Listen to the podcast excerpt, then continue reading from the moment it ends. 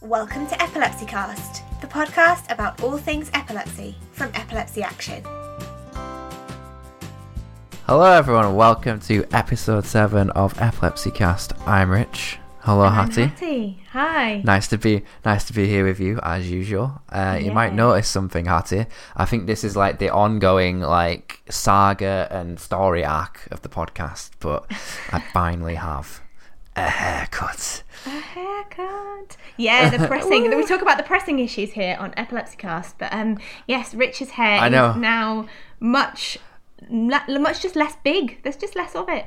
Uh, just less big. Yeah, exactly. It's much. uh, yeah. My headphones don't stick about uh, ten inches off my head now. They're, they're nice and flat to my head, so that's lovely. And you know, just in time for that heat wave that we just experienced in the past weekend, lovely and cool. You know, it, it felt like twenty degrees rather than thirty degrees to me. What can I say? Real nice. Um, I also I also braved um, braved a bar for the first time um, since you know we're able to go to it now. That was a nice, not good experience. You know, um, everything was set out nicely. It was actually a really good experience, and you know, even though you kind, it was kind of weird, and you were like very conscious of what you were doing and conscious of people around you. You know, it felt like nice to get back to at least a little bit of normality. To be hanging out in a bar again. Of course. Uh, well, I I have a toddler, so even before lockdown, it's been a long time since I set foot in a bar. Um, but I'm really glad okay. that. oh, I, I, no, I'll just rub it in your face. you know, like, yeah, I love bars. Me I can go to all time. No responsibilities. Haha. no, it's absolutely uh, fine. Um, Speaking yeah, of with- toddlers, we we have just had we have just heard your toddler screaming in the background, very upset about something. So Oh, yeah, sorry if we do um, get a bit of that in the background right now. Yeah, if we do, then uh, he's being put down for a nap, and unfortunately, that isn't what he wants to do today, even though it's what he really needs. So uh, he's expressing his feelings about that. Can we Um, exchange like bodies? I'd gladly be put down for a nap right now. I know that's the Please. thing. Kids never want to nap, and I want to say to him, "But this is your opportunity." Like- I know, yeah, exactly. In twenty years' time, you won't be napping. Exactly. It's completely socially acceptable for you to do this right now. Um, go right ahead. Although, to be Right fair, I think it's completely socially acceptable to get any rest or naps that you need whenever you do. So, um, Very true. no actually, judgment yes, here on yes. Epilepsy Cast. Like, do what you need to do. Right. So, what epilepsy news do we have to talk about this week, Hattie? Um, it was last week or the week before, uh, um, but it was just after we recorded the last episode that the um, the Sun um, newspaper online ran an absolutely um, brilliant and quite shocking article um, about epilepsy and education.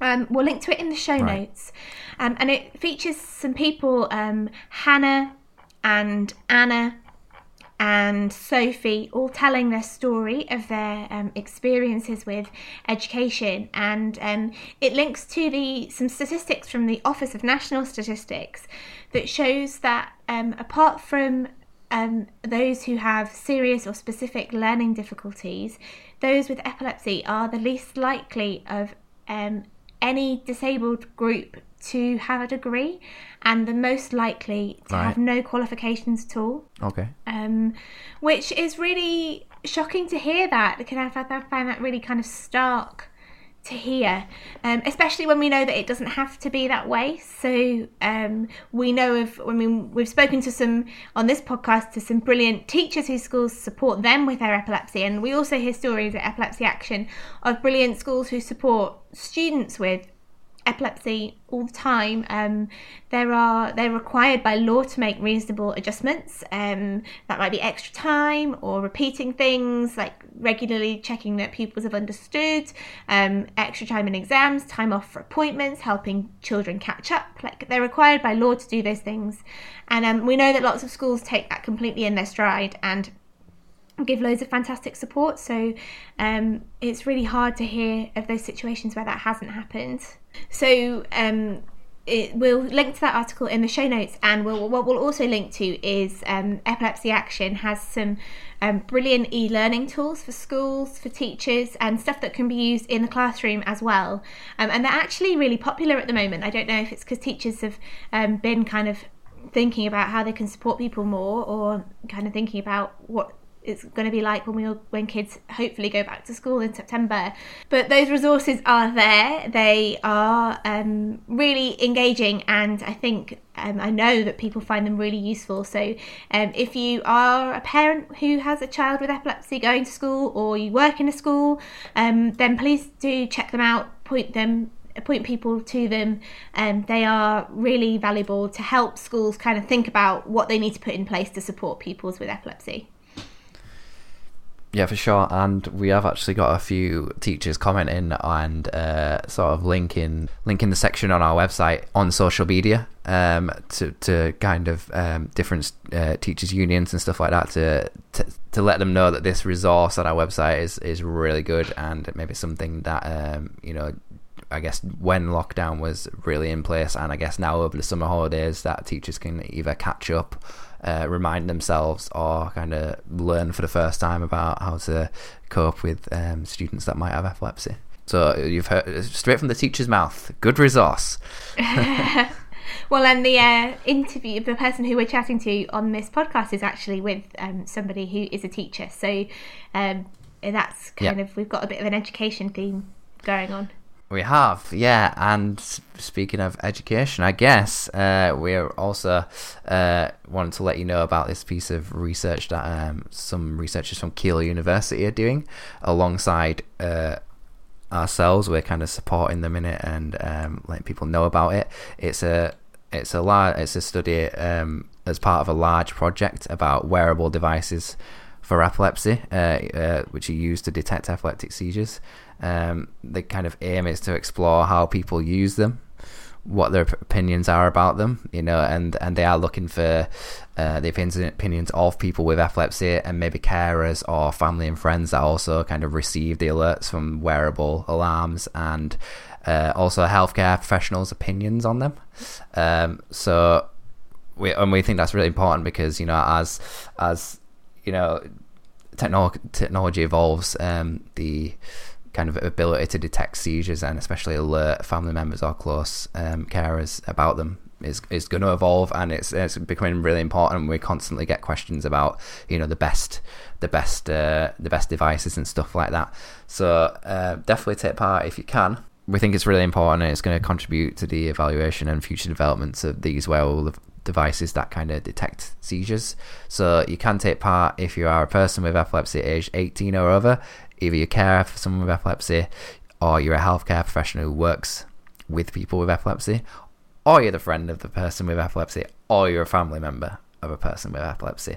Uh, so you can go to our uh, website, which is epilepsy.org.uk forward slash Keele Research. That's K E L E research. And uh, you'll find all the details there. It's uh, only kind of like a, a 10 minute questionnaire, so uh, spare 10 minutes to help uh, people with epilepsy in the future. Yeah, anything that can improve um, that kind of world as those technologies develop is really welcome, I think. So it'll be really exciting to see what comes out of that research study in the future. And as I said, our um, the person who we're chatting to um, in the interview slot of this podcast um, this week is a teacher.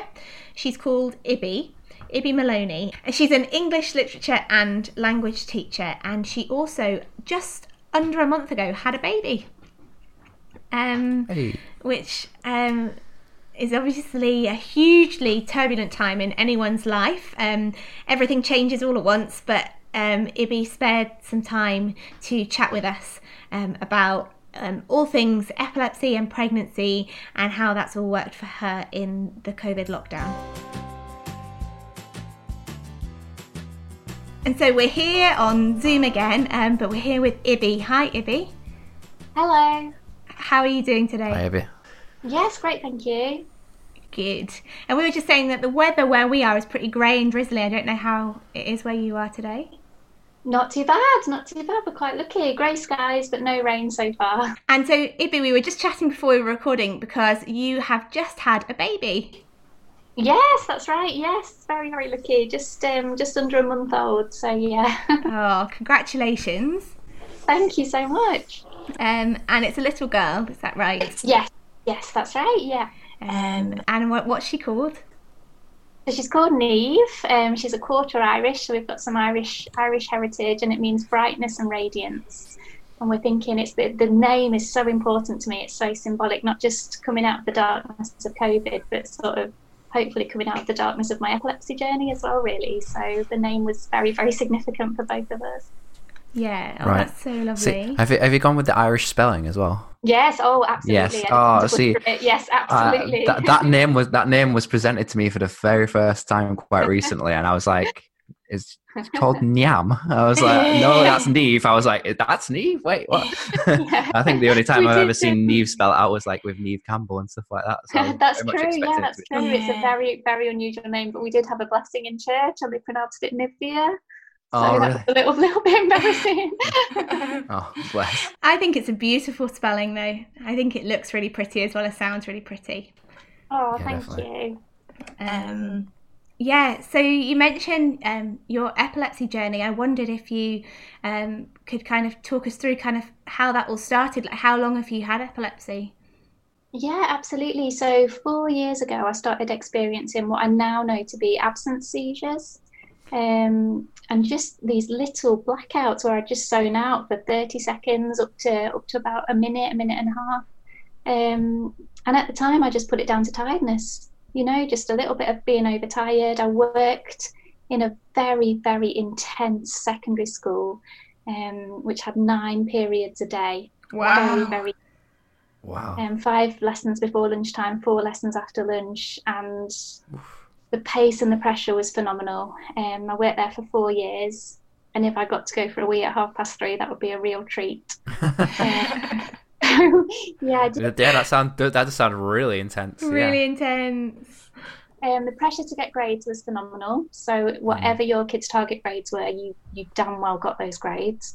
Um, and it just, whilst I did enjoy it, I didn't really look after myself during that time. I'd, I'd often be on four or five hours sleep a night, and marking until the small hours, lesson planning, and dealing with the new GCSE spec. Very, very high staff turnover.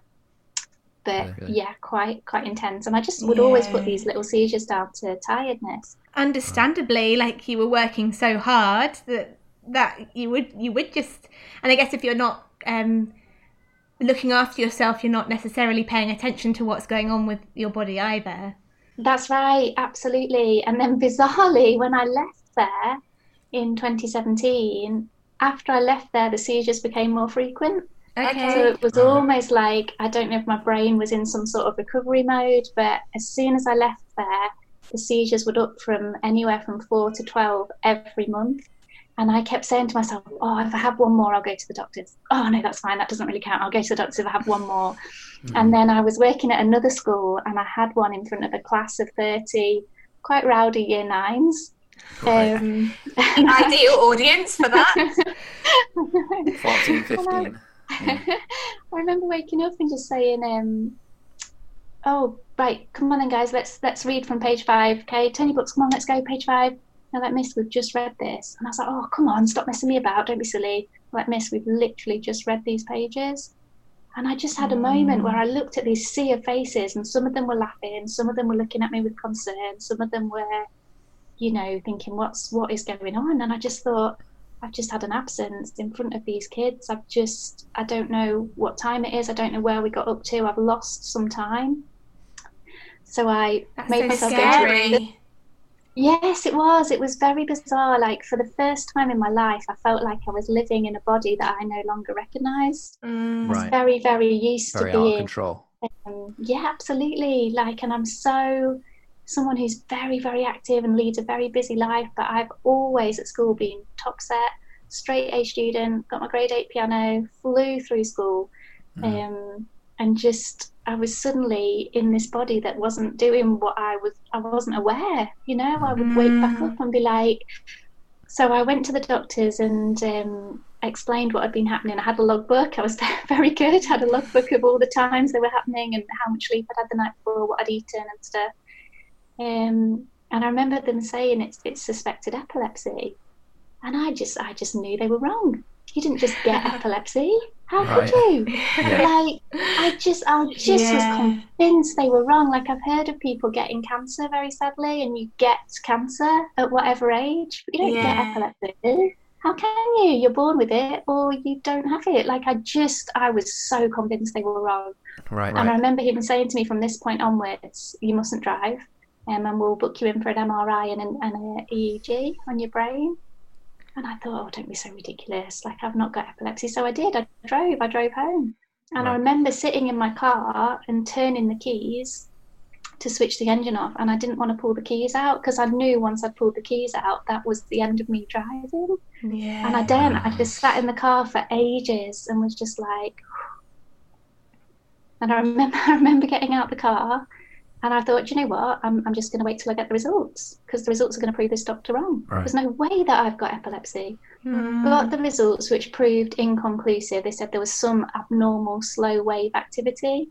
I waited and waited and waited for this results letter, and it was a sentence. It was a single sentence just saying there is some abnormal activity.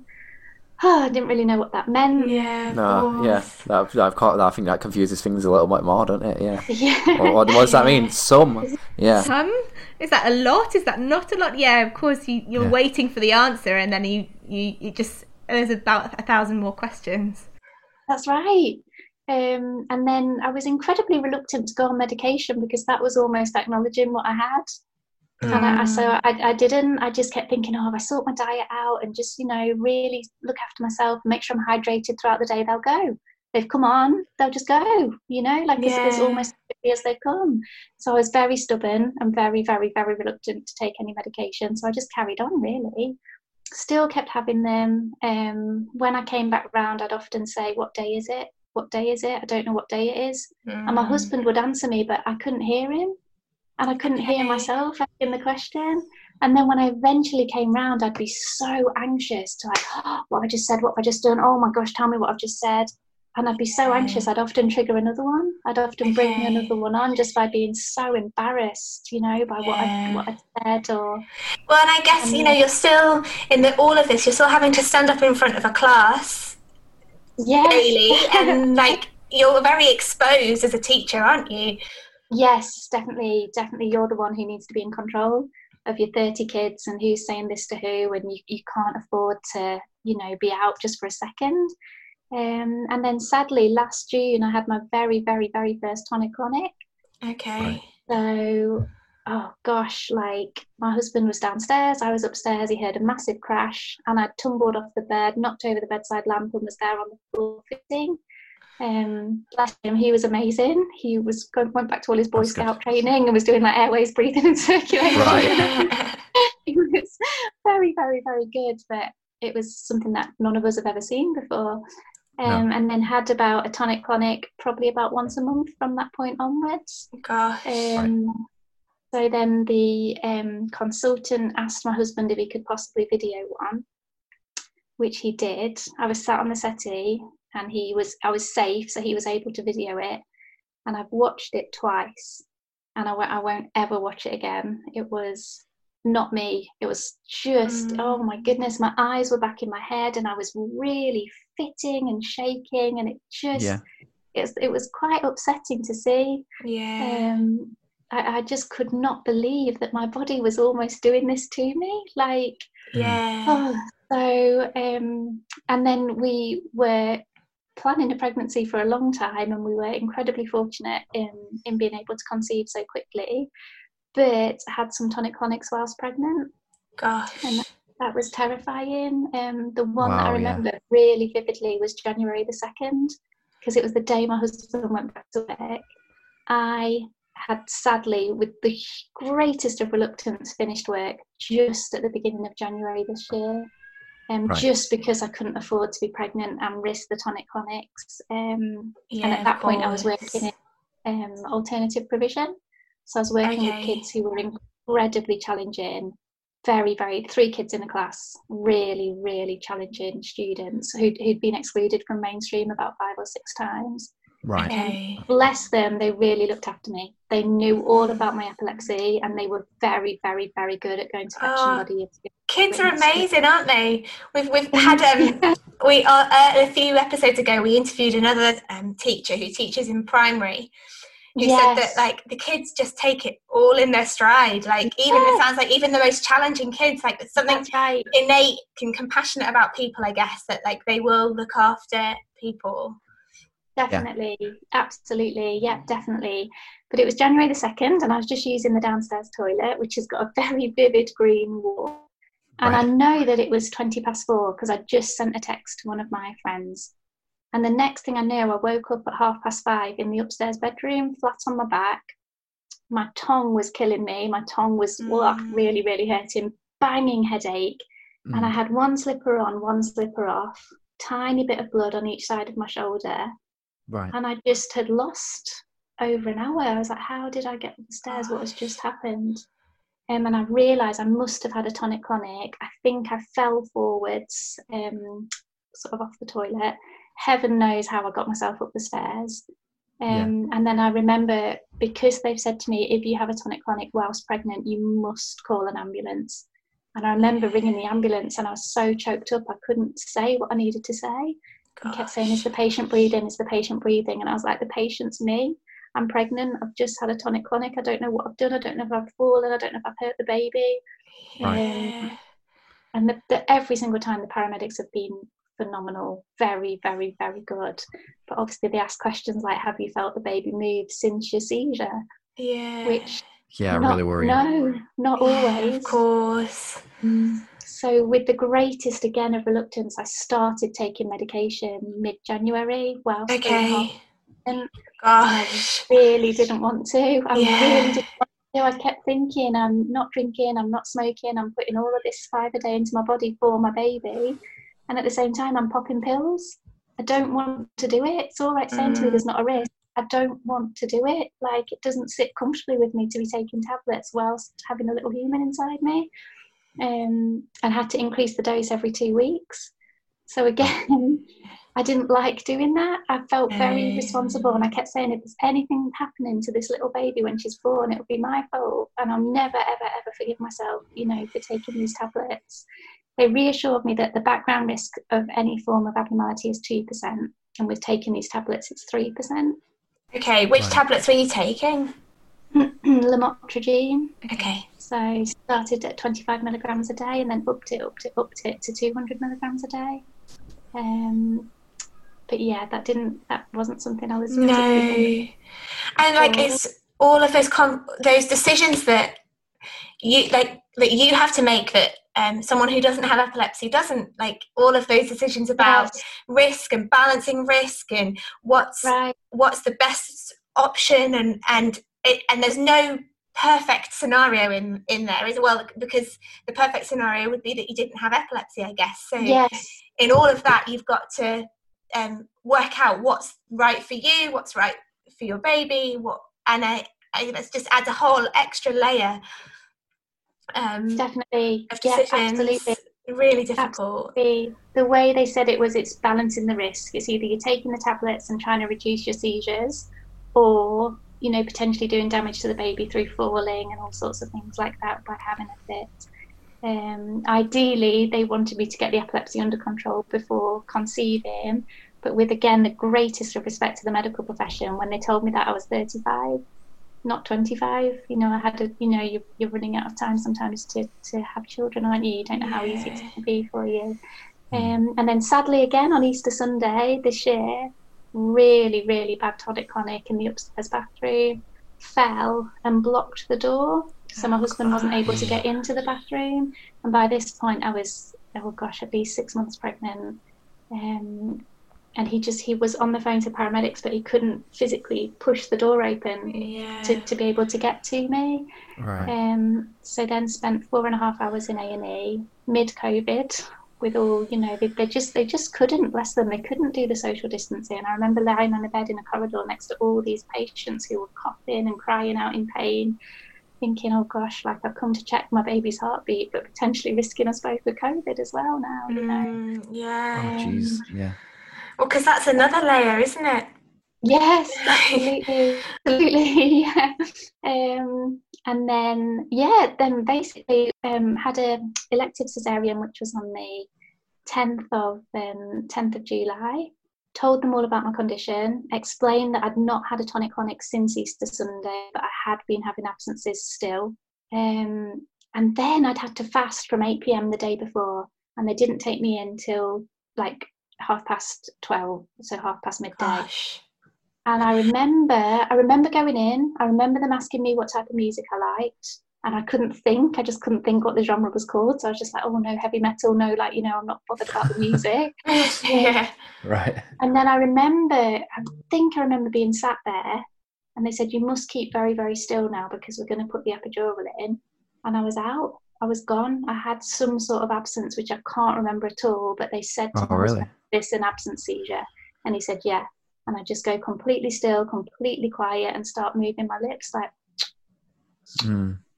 Yeah, yeah. Okay. So yeah. it could have been it could have been much much worse. Like thank the Lord it wasn't a tonic clonic. Um, you know, because obviously that's the one time when you have to be very very still very still. with, with the needle going in. Um, but because they they witnessed me having one, I had about four or five that afternoon as well. And I was incredibly sick and I didn't have anything to eat at all all day. So I don't know if it's something to do with blood sugar or something to do with that. Yeah. But because of that, they did let my husband stay the night, whereas because of COVID, he would have just been allowed to hold the baby and then have to go. So that's one blessing from my epilepsy that he was he was able to stay. Yeah. I don't think they would have let him if they hadn't witnessed it. I, I really don't think they would have because they've made that very very clear to us from the beginning. Um, you know, he wasn't allowed with me at all until literally seconds before the operation, and then they really stressed that partners must go because of the COVID situation.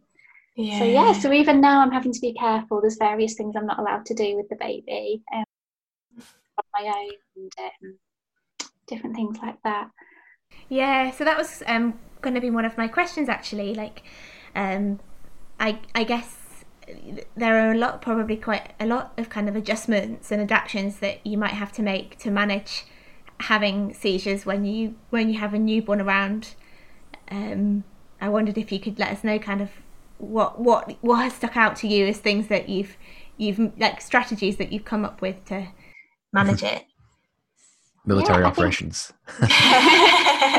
really. One of the hardest things for me, like even pre-pregnancy, was losing my independence. That was something Mm. that just, oh, I just, I still probably haven't come to terms with.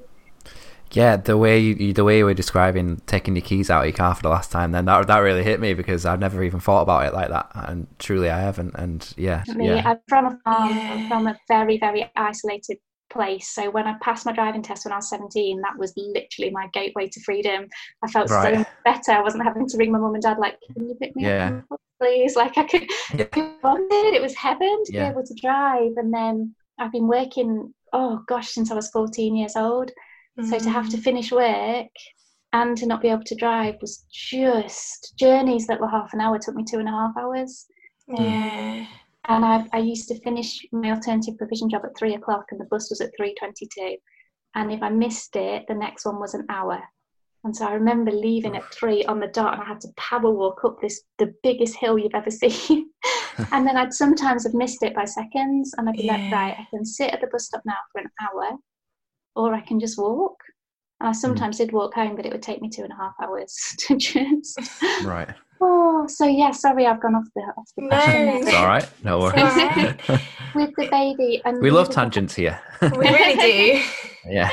that's me um, i miss i miss not being able to have a bath like having to say to my husband i'm getting in the bath now can you come and supervise me like Yeah. it's a, oh my gosh it feels like i just oh it, it really feels incredibly frustrating to someone who's used to being so independent and so able and so um but yeah with the baby i'm not allowed to carry her up and down the stairs Right.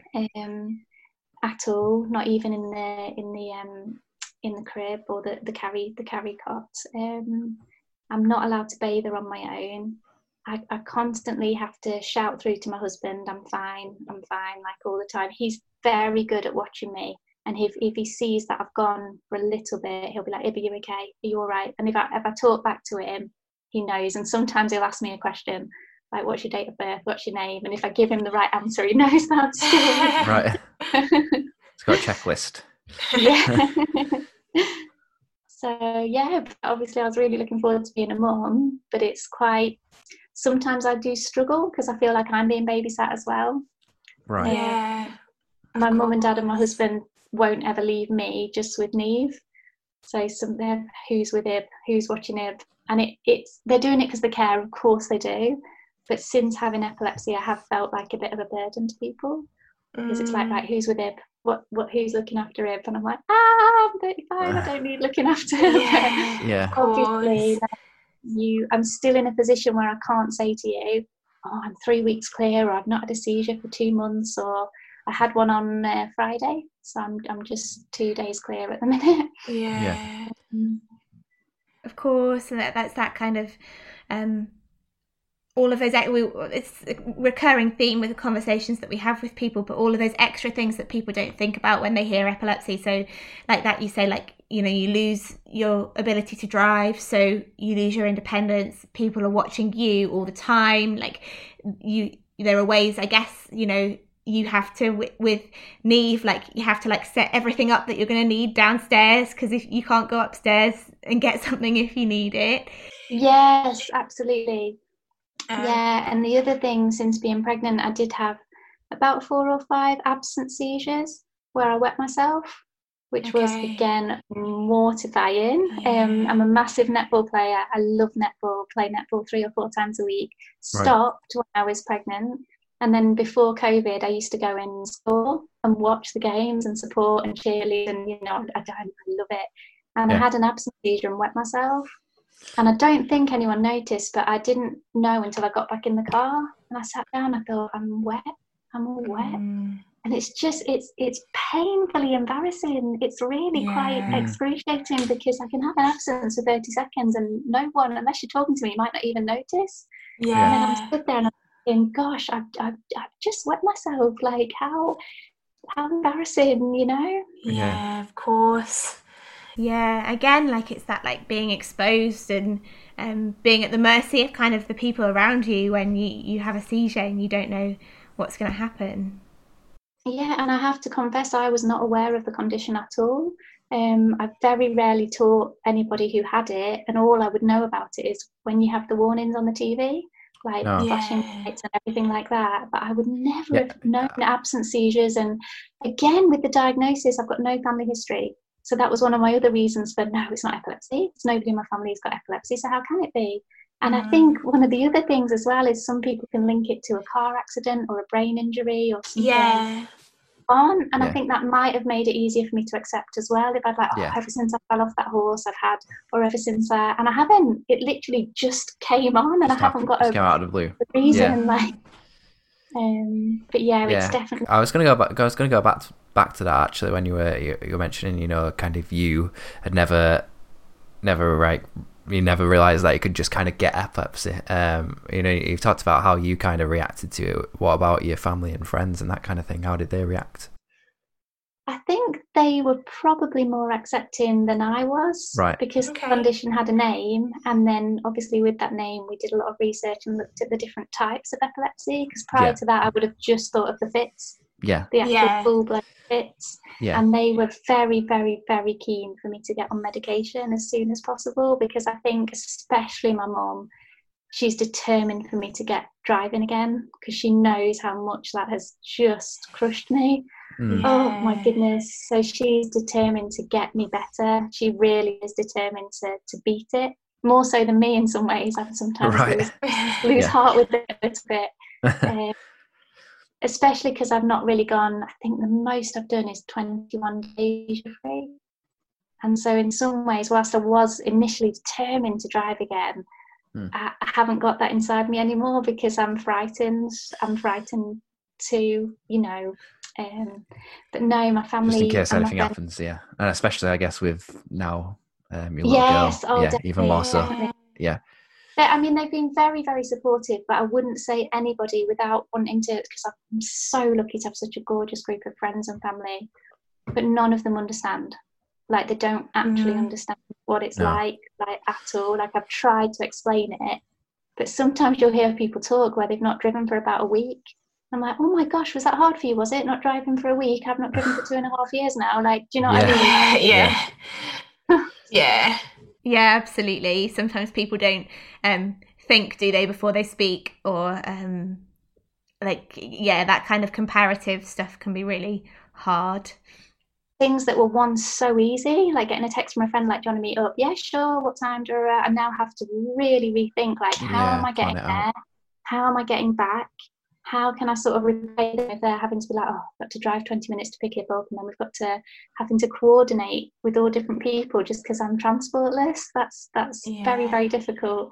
Um, and sometimes you just can't do things on the bus. Like you know, normally you pack your car with different bits and bobs, and you just can't can't manage to do it sometimes on public transport. But um, no, so but and, and also the other thing was, you know, not having anyone. There wasn't an epilepsy action group in Nottinghamshire Mm. um, at all. That's why I really, really wanted to set one up. I was so Yeah. determined to set one up, and still am, despite the COVID COVID restrictions. Yes. But I just I wouldn't want anybody else to walk out of a doctor's surgery with the word epilepsy in their head, just being like, "Now what?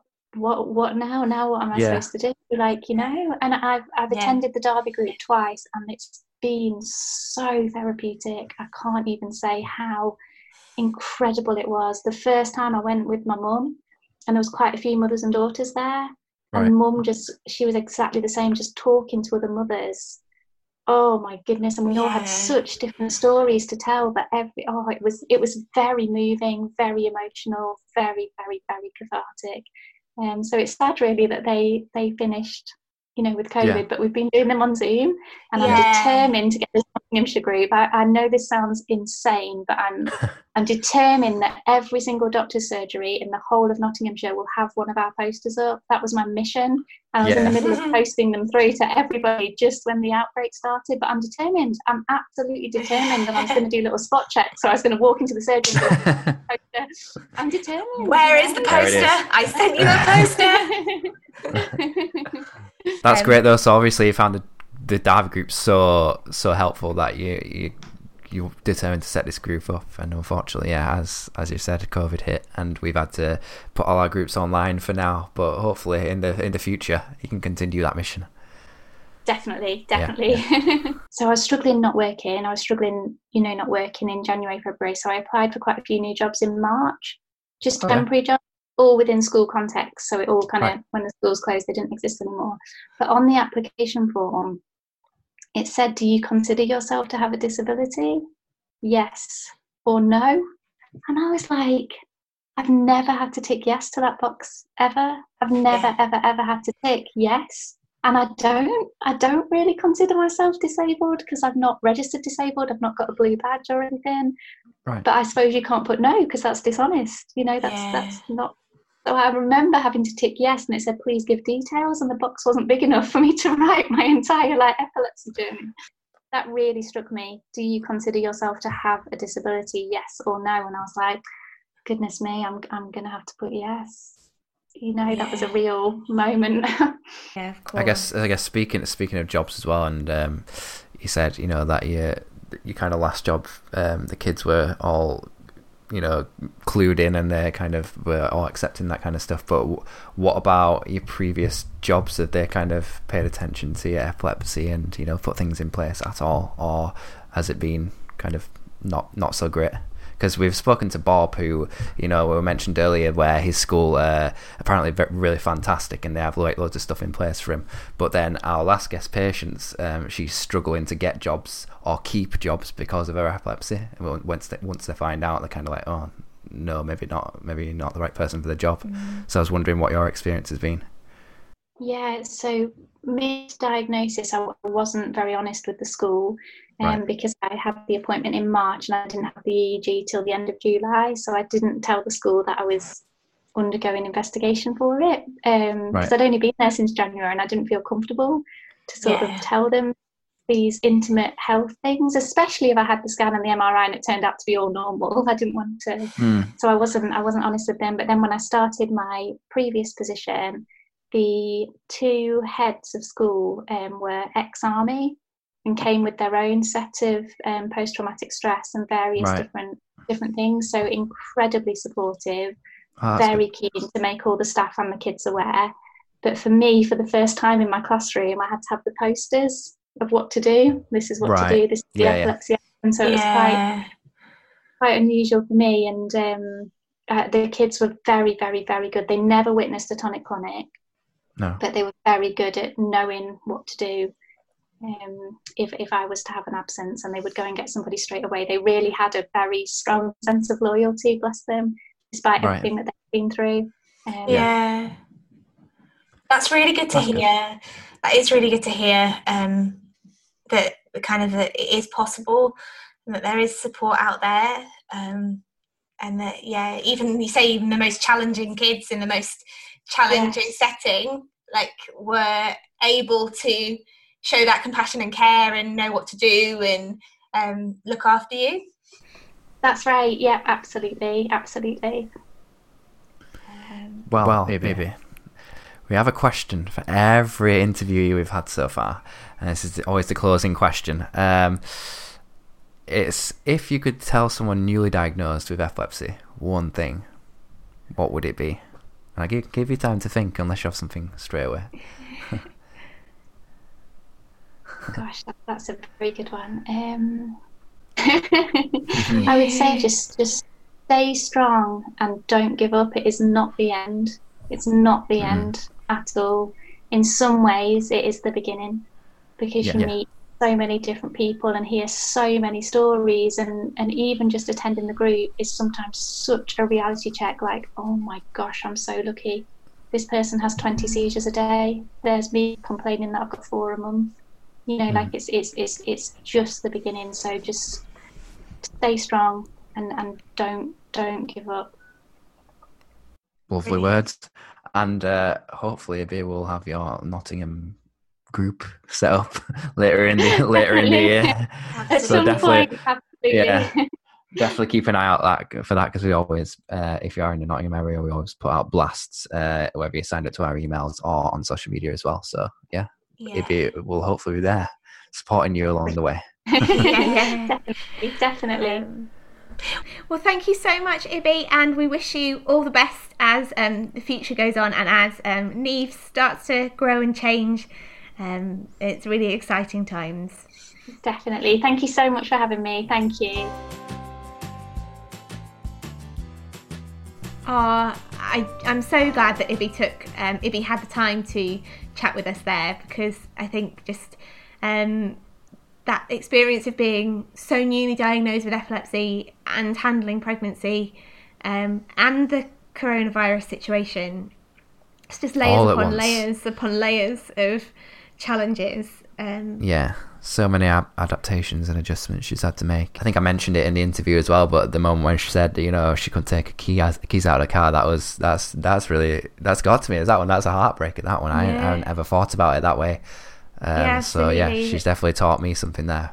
the kind of the bolt out of the blue when you hear that word epilepsy and suddenly everything can change. Like Yeah, Um, um, but I'm really glad and happy that Niamh seems to be really healthy and doing really well. So that's brilliant news um, definitely.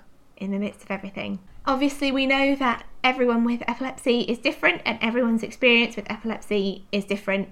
Um, just as everyone's experience with pregnancy and childbirth and childcare is also different. Um, so, we do have lots of information on our website about um, epilepsy and having a baby, um, right from like thinking about having a baby, right through pregnancy, childbirth and um, childcare um, at the other side. So um, if you go to epilepsy.org.uk and type um, pregnancy or having a baby into the search box, then you'll be able to find all of our information there.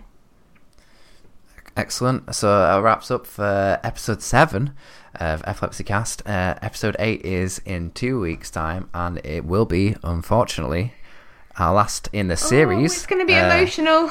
No, yes. Um, again, once again, we n- we're not sure on the guest, uh, mystery guest, once again, but uh, you will be able to. Ah, to but that's out. because the guest is going Oh. to be a winner of one of our new Epilepsy Action Helping Hands awards. Ah, there you go. So, So- that's why we don't know quite yet who they're going to be. Right. Okay. So I guess we're look out for the winners um, as usual on our social media channels um, at Epilepsy Action on pretty much everything. Uh, and maybe you can guess who the guest will be. Guess the guest. Guess the guest. that's the new game. That's the that's the game for next time. But uh, yeah, as I say, follow us on all our social media channels and make sure you do follow us on all your favorite podcast feeds: Spotify, Apple, Google, etc. Leave us a review, four stars at least, um, and uh, always look out for the next podcast in a couple of weeks. Hattie, I'll see you then. It's been a pleasure.